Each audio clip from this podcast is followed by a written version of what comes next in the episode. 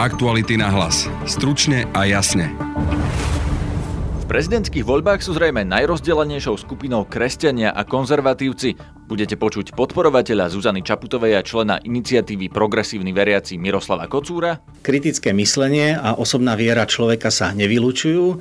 Biblia nedáva odpovede na všetky e, otázky, ktoré máme a podporovateľa Maroša Ševčoviča, bývalého poslanca KDH a veľvyslanca v Ríme Jozefa Mikloška. Liberálne myšlenky mi prepokážajú. No sloboda má svoje hranice. Na oficiálne stanovisko súčasného KDH, ktoré v druhom kole nepodporilo žiadneho kandidáta, sme sa pýtali podpredsedu strany Pavla Zajaca. Slovensko si už nemôže dovoliť ďalej, aby pokračovala agonia smeru Jaroslav Haščák z finančnej skupiny Penta poskytol aktualitám exkluzívny rozhovor. V dnešnom podcaste vám ponúkame jeho časť o vzťahoch s Marianom Kočnerom. Keď ste dostali tú sms od neho a bolo tam napísané, citujem, že chce od Čuraka, čo ste si pod tým vy predstavili? No to neviem, čo si predstavil tedy pod tým. Ja poviem, čo sa to týkalo. Počúvate podcast Aktuality na hlas. Moje meno je Peter Hanák.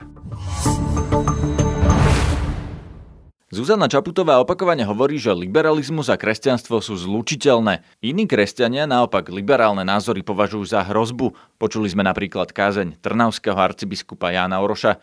Do dnešného podcastu sme oslovili predstaviteľov oboch týchto pohľadov. Strana Progresívne Slovensko má aj platformu Progresívny veriaci, za ktorú hovorí katolický teológ Miroslav Kocúr. My sme na Slovensku v prostredí, kde má veľkú prevahu jedna kresťanská konfesia, rímskokatolícka, a teda tá pluralistická e, vízia kresťanstva ako stromu s košatou korunou je značne potlačená. Zvyčajne tí kresťania vybavia tie svoje rozpory alebo tú rôznosť mienok tak, že ľudia ako keby z tých svojich cirkví odišli a ostanú mimo toho angažovaného kresťanského prostredia, ale oni ostávajú veriaci. Len akorát ten dialog, ktorý neprebieha vnútri cirkvi a vnútri tých kresťanských konfesí sa takýmto spôsobom dostáva na vonok a tí ľudia s tými inými názormi tu žijú. Chcú žiť aj ako veriaci ľudia, no a dostali nálepku tých liberálnych kresťanov no, alebo nejakých liberálov, čo je vlastne taký obranný mechanizmus tých, ktorí ostávajú vo vnútri. Takže ja si skôr myslím, že tento e, spor je e, umelo vytvorený a tí liberáli nie sú e, proti kresťanstvu, len sú to kresťania veriaci ľudia, ktorým je tá cirkevná verzia kresťanstva, predpisov, zákazov a tých vnútrocirkevných úprav trochu úzka a hľadajú v slobodnom priestore vlastne v tej občianskej spoločnosti ako keby exil z toho tradičného cirkevného prostredia a chcú aj vo svojej viere odpovedať na tie tradičné otázky novým spôsobom. Ale nielen tí, čo odišli z tých tradičných cirkví, sú liberáli. Pripúšťate aj to, že sú veriaci, ktorí chodia do kostola a nasledujú učenie tých oficiálnych cirkví a, a stále sú liberáli a napríklad volia Zuzanu Čaputovú? V spolupráci s agentúrou Focus som si spravil taký prieskum, že koľko ľudí, ktorí sú členmi cirkvi, e, súhlasí alebo nesúhlasí, stotožňuje sa alebo nestotožňuje sa s učením kresťanských cirkví. Vyšlo zaujímavé percento až 54%, viac ako polovica členov cirkvi sa nestotožňuje s oficiálnym učením e, cirkví, ktorých sú členmi. Ľudia, ktorí sú veriaci, majú v konkrétnom živote na niektoré aspekty e, života a ich interakcie s tými problémami, ktoré prináša moderná doba, iné odpovede, ako ponúkajú církvy. Takže e, žijú nejakým svojim životom, žijeme v občianskej spoločnosti, v sekulárnom štáte, kde osobná viera a verejné presvedčenie občana nemusia byť v úplnom súzvuku. No a to je to, že aj ja napríklad chodím do kostola, som veriaci človek. Aký je podľa vás definičný znak progresívneho kresťana? My veríme v existenciu osobného Boha. Zároveň vieme prijať, že každá tá náboženská forma podlieha istému vývoju problémy, ktoré stretal na ulici v roku 0 a v prvom storočí e, človek, ktorý veril v jedného Boha, z ktorého sa postupne stával kresťan, boli iné ako problémy, ktorými e, žijeme, žijeme dnes. Bioetické výzvy, e, ekologická situácia, globálne oteplovanie, nové zistenia v oblasti antropológie. To sú všetko odpovede, ktoré v Biblii e, nenájdeme a nemôžeme na tieto otázky odpovedať len citovaním biblického e, textu. Ale čo to znamená, že ak by ste mali definovať toho progresívneho kresťana, ktorý je vo vašej strane napríklad, volí Zuzanu Čaputovú, napriek tomu, že arcibiskup mu povie niečo iné, kto je ten človek alebo čo ho definuje? Kritické myslenie a osobná viera človeka sa nevylučujú. Biblia nedáva odpovede na všetky e, otázky, ktoré máme. Ako teológ odpovedám, e, hľadáme odpovede na rôzne otázky v interdisciplinárnom dialogu s tým, čo hovorí nová medicína, čo hovorí antropológia, psychológia, sociológia a práve v tomto súzvuku a spolupráci s ostatnými jednoducho kompetentnými ľuďmi hľadáme nové odpovede aj z hľadiska viery, lebo pre nás osobná viera, viera v hodnoty, v hodnotu rodiny, v hodnotu sociálnej alebo spoločenskej spravodlivosti, v hodnotu fundamentálnej rovnosti medzi všetkými ľuďmi, medzi všetkými rasami, medzi mužom a ženou. To sú veci, ktoré my čítame a nachádzame v biblickom texte. Vidíme, že staré odpovede na tieto staré otázky nepostačujú. Hľadáme priestor pre spoluprácu aj s inými e, názormi, s inými církvami, s inými náboženstvami. Ak sa pozriete na tú tému, o ktorej často hovoria konzervatívni veriaci, napríklad o homosexuáloch, o, o tradičnej rodine, mali sme tu referendum. Je toto podľa vás dôležitá téma v kresťanstve na Slovensku? Ja si myslím, že to nie je centrálna e, téma kresťanskej viery pre e, ľudí, ktorí nemajú e, radi otvorený pohľad do budúcnosti a nevedia naložiť nejakým spôsobom s týmito civilizačnými javmi, kde homosexualita dnes už nie je považovaná za chorobu. E, ľudia homosexuálnej orientácie sú vnímaní ako organická súčasť spoločnosti. Jednoducho je to ťažké pochopiť a tá cirkevná katechéza alebo ten, tá náuka cirkvi jednoducho v tomto smere zaostáva za svetskou reflexiou. Ale Môžeme ísť len inde, v niektorých iných kresťanských e, komunitách homosexualita je vnímaná o mnoho otvorenejšia. Napríklad aj pápež František hovorí, že aby to bolo pre tou synodou o rodine, v rámci do, toho dotazníka vlastne kládol otázku, prečo si myslia kresťania, že občianská spoločnosť rieši otázku spolužitia osôb e, toho istého pohľavia. No a keď niekto chce vlastne postaviť tú svoju identitu a potrebuje polarizovať spoločnosť a chce sa zadefinovať voči tým, ktorí sú iní, tak je to, je to taká šikmá plocha, na ktorej sa zaručene nebudeme vedieť dohodnúť.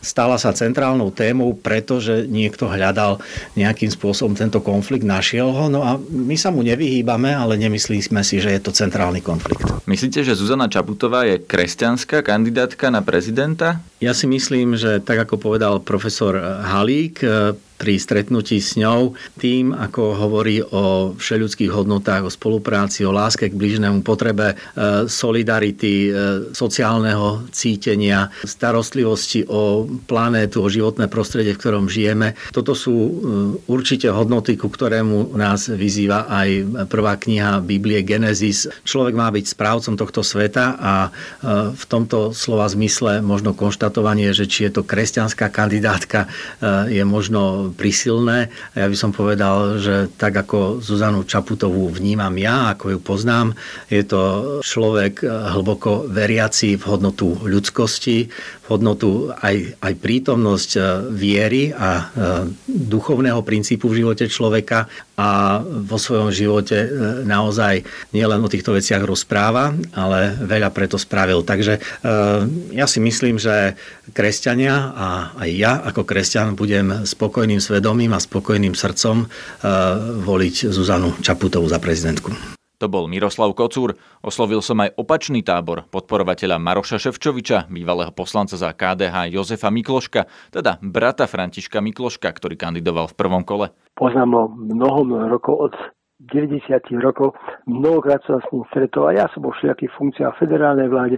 Bol som veľmi v Ríme, kde on často chodieval ako zo svojich funkcií bruselských, ale aj veľvyslenských, čiže v Ríme sme sa stretali a vždy sa na, té, no té, na tieto témy ako KDAG a teda kresťan opýtal samozrejme. A videl som, že jeho rodina je takto naradená, on je naradený takto, jeho deti chodia do kostola na náboženstvo. No, aj Tono Hikižmik, ktorý bol jeho šéfom dva roky e, ako veľvyslenec v Otave, to veľmi potvrdí, že zblízka boli, že chodili do kostola a tak ďalej, ale aj keby nechodili, proste je to profík, ktorý naozaj má za sebou vážne školy, e, vie jednať, je v najvyšších funkciách európskych. Isté, že všelik mu tam strčil pod nos všeličo, aby prečítal na svojich 100 prejavoch, čiže toto od toho, o, proste to není podstatné pre mňa. To, že nevedel 10 boží prikázaní na spamäť, to proste by som na takú otázku neodpovedal, keby ma niekto opýtal, ale myslím si, že to srdci má a že naozaj e, bude nad tým, že pustí do kancelárie e, prezidenta republiky nielen svojich, ale tam pošle odborníkov na rôzne oblasti. A nevadí vám, že Maroš Ševčovič si podal prihlášku do komunistickej strany, keď študoval v Moskve? Či to nie je v rozpore s tým, že sa celý život hlási ku kresťanstvu? On študoval na špičkovej moskovskej inštitútu medzinárodných vzťahov, no proste vtedy nič lepšie na diplomáciu nebolo, pokiaľ ja viem, mnohými týmito absolventmi som ja bol za dobre, aj som za dobre. No to, že vtedy bolo 500 tisíc ľudí v komunistickej strane, že na určité posty bolo treba byť v strane. Už neviem, ne, nepoznám jeho svedomie ani toto, ale proste viem, že až v lete 89 ho vlastne prijali a potom už preukaz nedostal, lebo bol november.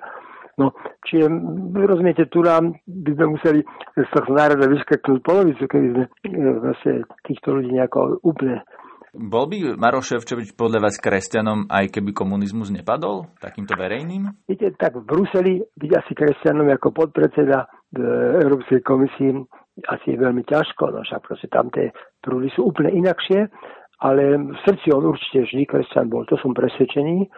Keby aj nebol kresťan, ale keď bol taký profik, jak je on, Viete, tak to je podstatné medzinárodné vzťahy, však prezident musí reprezentovať, chodiť, že on, on toto Čiže vie. to je pre dôležitejšie, ako to, či je alebo kresťan.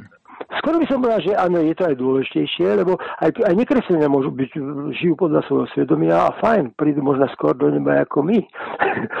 to je Halík povedal, že možno tam bude okolo nás taká, taká veľká, veľký múr, aby sme nevideli, že tí druhí sú tam. No. Prečo nie je Zuzana Čaputová? tak Zuzana Sarpuzová isté sympatická pani, no len nemá žiadnu históriu, proste nikto o nej nič nevedel pezenská skládka je troška málo na to, aby sa niekto stal slávny. Tak ja... Ľudia ju poznajú, no? niektorí aj teda tí, čo sa o to zaujímali, napríklad aj z um, akcie, z podpisovej akcie na zrušenie Mečiarových amnestí. Tam sa tiež angažovala aj vo Via Juris. Je to Via Juris, áno. Via Juris bola taká organizácia, za ľudské práva a tak ďalej. Ešte sa všeličom organizovali, len tam ich bolo veľa tých právnikov, nielen ona. Viete, tie liberálne myšlienky, ktoré ona má a šírila, potom troška s nimi zbrzdila. Nechcem mi spomínať, ale isté sa to týka práv ženy na rozhodnutie potraty, e, gender, e, potom adopcia detí a tak ďalej. No však tie sú známe všelijaké. A tak to tie, vám prekáža, pán Mikloško? Toto je ten problém? To, liberálne myšlienky mi prekážajú. No, sloboda má svoje hranice, nemôžem povedať, že od nemlátom po nemlátom. A proste keď si pozriem program a podrobne som si pozrel e, progresívne Slovenska, tam sú naozaj veci, ktoré kresťan sa nemôžeme s nimi totožniť. Je tam nejaká kresťanská sekcia, No tak e, napríklad toto, čo všetko hovorí, napríklad len, len to právo ženy na rozhodnutie takto. My ako kresťania verím, že keď sa človek počne, že už je to duša, že už je to budúcnosť a e, teda budúci človek a, a jeho likvidácia je v podstate mm, veľmi tvrdo, to ne, nechcem nazvať, pápež to nazval, že je objednanie si nájomného hraha, to je troška tvrdé, ale bohužiaľ v podstate je takto. No ale, ale aj toto, keby človek mal v svojom srdci, teraz, ale by bol návonok objektívne. Len toto na teraz nevidíme z tej histórie veľkej, viete to. Každý má svoju 10-15 ročnú históriu, kde viete, čo robil v tých situáciách. Teraz o nej ja vlastne, vlastne nič celkom naozaj neviem. To, že... A podľa vás Maroš Ševčovič je protipotratový človek? Je to človek, ktorý, ktorého ste vnímali, že by sa zasadzoval za to, aby boli napríklad zakázané potraty? Nie, však o zakázanie nikdy neišlo. Ale Čiže, mali ste Maroša Ševčoviča, že by sa nie, zasadzoval za Tak on bol vonku, on bol ďaleko, on nikto sa k nemu teraz v posledné roky s jeho názorom nedostal. Ak by kritizujeme Európsku komisiu, Európsku úniu, skrz iné veci, skrz zasahovanie našich kompetencií národných a tak ďalej. On niekde veľmi ďaleko. Tak jak Figel, keď bol 5 rokov preč, tak v podstate nikto no, nič nevedel, čo sa tam s ním dialo. No. Čiže to neviem o tom, že by sa tam zasadzoval. Určite v Európskej komisii sa za to nezasadzoval, ale určite ako kresťan, proste e, veriaci kresťan nemôže povedať, že je za potrety. No ale hovorím, toto je jedna z mnohých otázok. Ako sa pozeráte na to, že váš brat, František Mikloško, prezidentský kandidát, ktorý nepostúpil do druhého kola, povedal, že Maroša Ševčo Ševčoviča určite nepodporuje a vyzýva svojich voličov, aby ho tiež nepodporovali. Z tohto som bol ja prekvapený a šokovaný. Tušil som, že je to takéto, pretože všetci tí, čo navrhovali e, za toho kandidáta, skutočne to zoznam ľudí, proste liberálnej orientácie, VMPNkárskej orientácie, aj troška pražské orientácie. No, čiže im sa nečudoval, že hneď sa prihlásili takisto tomu, Ševčoviča nie. No. To, že aj mladí ľudia, ktorí tam okolo neho behali a tým sme hneď ešte rýchlo povedali, som bol prekvapený, no, lebo však to boli všetko kresťania a Ferovi som to zazlieval, proste sa mi toho absurdné. On je, je to za prvé, že je silné proti smeru, čo má pravdu svojím spôsobom, ale myslím si, že Ficová éra skončila, že Pelegrini je celkom inakšie naozaj a že e, keď sa Fico skončí za chvíľu, povie za alebo úplne odíde. Pred, pred voľbami to asi nebude, pretože keby Fico odišiel, tak by im prudko klesli tieto. Ak začnú prudko klesať, ale už aj vôbec klesať, tak spravia predčasné voľby určite. Viete, no, zazlievam ľuďom, tak Kocurovi nezazlievam, toho poznám dobre, ale zazlievam ľuďom, ktorí sa e, ho povedia Ševčova nie len za to, že bol v smere. No. On, keď sa chcel dostať do Európy a do, do, za veľvyslancov alebo za nejakých týchto, on m, išiel cez túto stranu, ale on v smere nebol. A, no. Čiže Fero asi toto, no a potom aj ten, ten, tá komunistická strana, Fero bol vždy antikomunista veľký, No ale teda hovorím, e, dneska sa už nikto tomu nehlási, ale ich to bolo pol milióna. A bola kedy ešte viac, však keď vyrazili 68 obrovský počet ľudí vyškrpli a vylúčili zo strany, tak uh, tí všetci sú tu žijú a ich potomkovia a tak ďalej. Čiže v srdciach sa ten nejako komunizmus nosí, takže nejako ich totálne odrovať. Dneska, keď už došla celkom iná generácia ľudí, ktorí proste sa dostávajú k moci, peniazom a neviem čo všetkému úplne iná, že nemali ani nevedia ani, čo to je komunizmus. Mm. Tak nemôžeme len komunistom byť. Súčasné KDH pred druhým kolom nepodporilo žiadneho kandidáta. Pýtal som sa na to podpredsedu kresťanských demokratov Pavla Zajaca. O podpore KDH v prezidentských voľbách rozhoduje Rada KDH. 15. februára zasadala, 120 členov rozhodlo o tom, že podporuje v prvom kole Františka Mikloška a že v druhom kole podporí logicky Františka Mikloška alebo pána Mistrika. Keďže pán Mistrik sa vzdal kandidatúry a pán Miklošku sa nestal do druhého kola, tak predsedníctvo KDH rozhodlo o tom, že nebude ani jedno z tých dvoch mien, ktoré sú v druhom kole odporúčať, ale vyzýva našich e, voličov a sympatizantov, aby volili podľa svojho vedomia a svedomia. Budú sa vedieť správne o ne rozhodnúť. Pán Zajac, prečo KDH nepodporuje ani jedného z tých kandidátov? Máte voči obom nejaké zásadné výhrady? Uh, preto, lebo Rada KDH prijala uznesenie, v ktorom sa hovorí... Rozumiem, ale pýtam sa na to, že prečo Rada KDH rozhodla takto? Čo sú tie názory v KDH? Či máte problém s pani Čaputovou, či máte problém s pánom Ševčovičom? Rada KDH rozhodla o podpore v prvom kole a rozhodla o podpore v druhom kole. Rozhodla o tom, že bude podporovať silne Františka Mikloška alebo pána Mistrika. Rozumiem, ale prečo? Zároveň, to zároveň, zároveň, Dobre, tak vám ešte poviem. Rada KDH vo februári, že pred prvým kolom e, volieb, prijala uznesenie, ktoré sa dotýka takisto prezidentských volieb, v ktorom sa hovorí o tom, že Slovensko si už nemôže dovoliť ďalej, aby pokračovala agonia smeru a takisto Slovensko si už nemôže dovoliť návrat mečiarizmu. To by vylúčovalo v podstate Maroša Ševčoviča, ktorý je spojený so Smerom, ale čo vylúčuje Zuzanu Čaputovú? O, je to na rozhodnutí našich voličov, aby sa oni vedeli rozhodnúť. Také rozhodnutie predsedníctva a Rada KDH, čo je väčší orgán, vyšší orgán, 120 členy prijal takéto uznesenie o tom, že podporí v druhom kole Františka Mikloška alebo pána Mistrika. Ktorí tam ale nie sú. No. To je tam pani Čaputová a pán Ševčovič. Toho pána Ševčoviča rozumiem tomu argumentu prečo, to ste mi teda povedali, prečo nie, ale stále ste mi nepovedali, že prečo nie Zuzanu Čaputovú ste neodporúčili. Preto, lebo to rozhodnutie nechávame na našich e, voličov a sympatizantov, ktorí si myslíme, že budú sa správne rozhodnúť podľa svojho vedomia a vedomia. Tému o dileme konzervatívneho voliča pred druhým kolom si budete môcť prečítať už od polnoci na webe Aktuality.sk. Jaroslav Haščák zo skupiny Penta poskytol aktualitám veľký rozhovor, v ktorom sa ho Peter Bardy a Marek Vagovič pýtali na vraždu Jana Kuciaka či vzťahy s Marianom Kočnerom, ale napríklad aj na kauzu Gorila. Poďme rovno k veci. Vy ste poznali pred vraždou, kto je Jan Kuciak a čomu sa venuje? Čítal som ho sporadicky, ale registroval som jeho články. E, z tých všetkých článkov, čo uverejnil, keď som si ich potom pozeral spätne po vražde, tak e, som prečítal možno jednu tretinu a dojem, ktorý na mňa urobili, zdalo sa mi, respektíve aj dneska sa mi zdá, že je to jeden z šikovných analytických typov, čo sa týka novinára, že si robí dobre svoju domácu úlohu. To bol môj dojem, ktorý som si mal. Ale... dosť veľa aj o aktivitách Penty, veľa no, relatívne písalo o tom probléme, ktorý mal Mekom, písalo Privatbanke, najmä cez kauzu Panama Papers. Nevyrušovalo vás to trochu, že pomerne kriticky písalo Pente? Mm, otázka je, že čo je e, veľa a čo je kritické. Nemal som ten e, dojem, že by písal veľa, ne, nebol to ani, ani mnou, ani myslím si, že koleg, kolegami z Penty. Ale to kritické články ako typ novinára, ktorý by sa venoval Pente, eh, v zmysle, že by pravidelne pokrýval témy, ktoré súviseli s nami, s nami ako napríklad, ja neviem, Adam Valček, mám pocit, že sa venuje Pente, alebo Krempasky, alebo ďalší kolegovia, ktorí sa venujú zdravotníctvu. Spomínam si ja na, konkrétne, keď sa mám rozpamätať na to obdobie, eh, tak si spomínam, na Panama Papers si nespomínam a pravdepodobne som ten článok aj nečítal, to bolo veľa článkov o Privatbanke, ktoré písal konkrétne. Spomínal, spomínal som si, spomenul som si na článok, ktorý písal o Mekome a o, Unifarme. Ten článok, ktorý sa týkal Mekomu, som nevnímal nejak kriticky, na rozdiel teda od článku, ktorý, od článku, ktoré neskôr pokrývali túto tému v Smečku, konkrétne Adam Valček a na Panama Perku si vôbec nespomínam a Unifarma v podstate s nami keby vôbec nesúvisela a nemalo to ten kontext, ktorý eh, by sa mi mohol zdať, že to bolo kritické voči Pente. Registrovali ste jeho články o Kočnerovi? Tých bolo pomerne veľa. Registroval.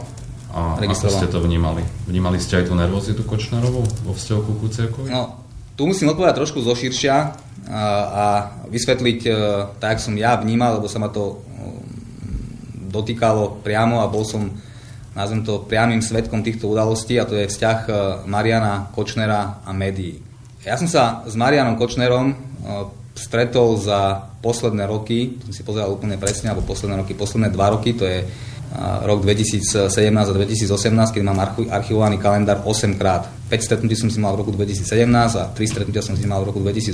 Všetky stretnutia boli tuto, v Pente, buď v tejto alebo v tej vedľajšej zasadačke. Komunikoval som s ním za rok 10-20 krát. Čiže bola to relatívne na to, že sme nerobili žiaden biznis častá komunikácia a zhruba polovica tej komunikácie, aj čo sa týka osobných stretnutia, aj čo sa týka mailových, e, respektíve SMS-kových správ, sa týkala médií a jeho e, snahy keby cez mňa vplývať na naše médiá a to, akým naše médiá, konkrétne médiá, ktoré vlastníme, pokrývajú e, Maroša Kočnera ako osobu a jeho podnikanie. On vás žiadal o pomoc, hej? Ja by som to skôr formuloval, že stiažoval sa, to je keby presnejšia formulácia. Ale keďže vedel, že máte pod vplyvom médiá, tak asi očakával no, nejakú proti. Samozrejme, stiažoval sa s tým, že ten jeho narratív, keď zúžim, píšete nepravdu, klamete, zjednaj napravu. A my si samozrejme spätne pozerali, akým spôsobom pokrývali naše médiá Mariana Kočnera a fakt tých výstupov, ja som bol sám prekvapený, bolo ich vyše 200 aj za to obdobie dvoch rokov a veľa z nich e, sa mu nečítalo asi príjemne. Pri tej komunikácii používal expresívny a vulgárny slovník, bol to jeho štýl komunikácie, občas ho použijem aj ja, ale nikdy sa nestalo, že by sa vyhrážal alebo že by prekočil tú hranicu, hranicu a že by dospel k, e, keď to nazvem vyhrážaniu sa alebo nejakým nátlakovým formám komunikácie, aby to spočívalo... Nie, vo vzťahu k novinárom. Aby, aby, aby to malo charakter fyzického vyhrážania sa. Niekomu ubližím, niekoho za to potrestám, vždycky to bolo klamete, píšete nepravdu, vyprosujem si to, budem vás žalovať, budem žiadať satisfakciu. Na čo som ja reagoval úplne štandardne, tak ako reagujem v takýchto prípadoch a musím povedať, že odkedy sme vstúpili do médií a to som čakal, čiže není to nejaký ponos z mojej strany, je to konštatácia, že toto robia skoro všetci. Podnikatelia, ktorých píšeme, všetci politici, osoby, ktoré sú verejné činné, ktoré majú na mňa telefón, tak mi volajú a stiažujú sa a žiadajú, odo mňa, aby som napravil vlastne to, čo sa z ich subjektívneho pohľadu zdá, že, že nie je pravda, respektíve, že im je z pohľadu médií ubližované. Čiže mne to pripadalo presne taký typ človeka, ako hovorí slovenské e, príslove, že pes, ktorý breše, ale nehryzie. Čiže ja som registroval, že e, Jano Kuciak si robí veľmi dobrú domácu úlohu, čo sa týka Mariana Kočnera, sú to analyticky kvalitné články, tam fakt e, veľa faktov a boli veľmi výživné z pohľadu obsahu, ale predpokladal som na 100%, že to môže Marianovi Kočnerovi vadiť, zvlášť keď na základe článkov Jana Kuciaka boli následné, následne obnovované vyšetrovania v tých konkrétnych kauzách, ale fakt by ma nenapadlo, že, že to môže zájsť do toho fyzického vyhražania. Nikdy sa nevyhražal. Pán Haščák, ale potom čo ste si predstavili pod slovným spojením, citujem, od čuraka? Ja sa za chvíľku sms uh-huh. dostanem. Tá sms respektíve môžeme prejsť teda priamo tej... Možno taká podotázka, že vás nenapadlo po tej vražde, že to môže byť Kočner práve vzhľadom na to, že sa mu vyhrážal cez médiá, cez rozhovor, bol na ňo nahnevaný evidentne, cítil sa pod tlakom. Nespojili ste si to? A, tým viac, keď potom tá sms ešte. Určite, keď dojde takýmto tragickým udalostiam, tak mám v hlave beží akoby veľa rôznych úvah a rôznych e, teórií a, a verzií a hypotéz. Mal som hypotézu, logicky tak ako každý rozumný človek, ktorý sa pohybuje v tomto prostredí a ktorý trochu sledoval aj samotného Mariana Kočnera, aj e, médiá, akým spôsobom to pokrývali, zvlášť keď sme ho obdobne kriticky pokrývali aj u nás, v našich médiách v trende a e, asi najťažšiu diskuziu, ktorú som s ním mal, e, bolo kvôli trendu a kvôli článkom, ktorí vychádzali v trende, ako Mariana Kočnera, kde, kde sa snažil keby cez mňa na, na, tom, na tom nejakým spôsobom vplývať Napadlo ma to, ale nespojil som si to s tým, že by bol schopný zájsť až tak ďaleko. Ja, Maria... To bola prvá hypotéza po vražde, že to môže byť To si teraz presne nespomeniem, že či to bola prvá hypotéza. Pardon, to bol, hypotéza... takto, že, to vás, že vás to napadlo, to bolo v kontexte tej, skôr, tej SMS-ky? Skôr, nie, nie, nie, SMS-ka tým vôbec nesúvisí. Okay. Ja SMS za chvíľu dostanem. Hej. Skôr mi to napadlo, že keby, keď, keď som si urobil logickú úvahu, že to mohlo súvisieť s jeho prácou, tak ten prvý impuls bol, asi v tom, že, že, že sa dostal nejakým informáciám, ktorý si niekto, koho sa tie informácie týkajú, neželá, aby vyšli na povrch. Hej, to bolo také, že potrebujem niekoho umlčať. To bol ten impuls a tá prvá myšlienka. Nenapadlo ma, hej, že by to... Zastaviť ho skôr, ako to vyjde, hej? Tak, zastaviť ho skôr, ako to vyjde. Nemal som hypotézu, že tento človek mi ubližuje a chcem sa mu pomstiť. Tá situácia... Ale Kočner bol v týchto úvahách tiež na začiatku. Tá situácia je úplne iná. Bol v týchto úvahách, lebo keby som mal v tom čase urobiť rebríček toho, čo už bolo jasné, bol to znamená, že o kom Jano Kuciak píše najviac kriticky, tak Marian Kočner asi bol číslo jedna. Mm. Nespomínam si, že by písal o niekom tak kriticky, ako písal o ňom. Čiže napadlo ma to, ale zavrhol som tú úvahu. Nikdy som ho nepočul, nemal žiadnu vedomosť a ani nepočul žiadnu klebetu, ktorá by mi dávala nejaký impuls na úvahu, že mohol by použiť fyzické násilie. Hej, čiže napadlo ma to, áno. No ale minulosti ale... sa vyhražal Kvasnicovi, že mu nechal to bolo... hlavu, Rajter mal kvôli nemu ochranku. To, bolo, to, bolo, to boli presne ten... hej, to, to bol presne, presne ten štýl komunikácie, ktorý on používal. Expresívne nadávky a také silácké reči, keď to poviem. Hej. Mm. To, čo sa nám teraz všetkým deje, hej, čo sa deje vám, čo sa deje nám, čo sa deje celej spoločnosti, tomu sa odborne hovorí kognitívne skreslenie. A konkrétne hovorí sa tomu hindsight bias. Po anglicky, slovenský prekladá si, že spätný pohľad. Čiže my dneska vieme a vychádzame z faktu, že Marian Kočner je dôvodne podozrivý, že je zhromaždené dostatočné množstvo dôkazov na to, že ho policia vznesla obvinenia a teraz robíme extrapoláciu do, minul- do minulosti a pozrieme sa na to takýmito očami. Ale, to, ale Kočnerová mala... minulosť nie je len, že, že muž s expresívnym slovníkom, však on reálne napochodoval s Čongradím a s bratislavskými mafiánmi do Markízy, do Záhorskej a snažil sa ovládnuť tú televíziu so zbraniami, hej, že to nebol nejaký diplomat. Je to pravda, ale viete, akože v tých 90 rokoch, e, koniec 90 rokov sa tu šírili rôzne fámy kde, kde kom, vybuchovali tu auta a, a e, zneužívalo sa podsvetie. Ako fakt som, ja nemôžem povedať nič iné, keby som to vedel, tak vám to poviem. Nepočul som nikdy o ňom, aby on niekomu ublížil fyzicky. Ako... Ale ďalšia vec Pardon. sú jeho blízke vzťahy s Piťovcami, bol na mafiánskych zoznamoch, akože naozaj tú povesť nemal dobrú Napriek, 20 rokov. Presne tak, s tým absolútne súhlasím. Nie, predtým, než sa poznal s Piťom, tak uh, s, s Čongradím a s tou skupinou, ktorá bola okolo, okolo Mirasikoru a tak ďalej. Čiže poznal sa s nimi, mal s nimi vzťahy, áno, bola tá vedomosť bolo to, nazvem to verejne známe, napriek tomu uh, nemal som nikdy ja informáciu a preto mi to nezaplo. Ja vysvetľujem moje pohnutky. Ja teraz nechcem súdiť Mariana Kočnera, do akej miery on bol kontroverzný alebo nebol kontroverzný. Ja hovorím to, že prečo som si to, keby napadlo ma to, samozrejme kvôli tomu, že, že, že on vychádzalo veľa kritických článkov, ale nespojil som si to. Dobre, ja by som sa vrátil k tej mojej predchádzajúcej otázke. Čiže keď ste dostali tú sms od neho a bolo tam napísané, citujem, že chce od Čuráka, čo ste si pod tým vy predstavili? No to neviem, čo si predstavil vtedy pod tým. Ja poviem, čo sa to týkalo. Teraz, Lebo vy ste mu napísali, že o tom sa porozprávame osobne. Z toho Teraz sta... ako keby ste o tom už hovorili predtým, že to chcete len dodiskutovať. Áno, je to pravda. Je to tak. Je. Čiže čo tomu predchádzalo? Čiže ja som dostal tú informáciu o tom, že existuje takáto komunikácia medzi mnou a ním vo štvrtok večer. Ja si SMS-ky nearchivujem, tak nevedel som si to pozrieť, idem si pozrieť do svojho telefónu či som s ním komunikoval, či som komunikoval uh, presne takýmto štýlom. Uh, to, čo ma, tá, ten prvý impuls, čo ma zarazilo, tá odpoveď, tá odpoveď znela, povieme si, keď budeme spolu. To je presný citát odpovede. To je štýl odpovede, ktorú ja používam veľmi často. Hej, to je môj jazyk, identifikoval som to nie podľa tej prvotnej správy, ale podľa mojej odpovede a zdalo sa mi, že asi to nie je klebeta, lebo tá odpoveď, že pravdepodobne som s ním takýmto štýlom komunikoval a nevedel som si úprimne spomenúť, čo sa tá komunikácia mohla týkať. Nevedel som si spomenúť. On komunikoval takýmto štýlom, ja som si to nespojil ani v tom februári. To znamená, nebolo to to, že som si mohol myslieť, lebo, a vysvetlím prečo, hej, to má svoju logiku. Prečo som si to nespojil? Uh, celý piatok som bol v Prahe, mal som stretnutie a rozmýšľal som nad tým, samozrejme dostal som sa pod extrémny tlak, aj ja sám, kvôli tým médiám, kvôli tým správam, ktoré začali vychádzať v médiách.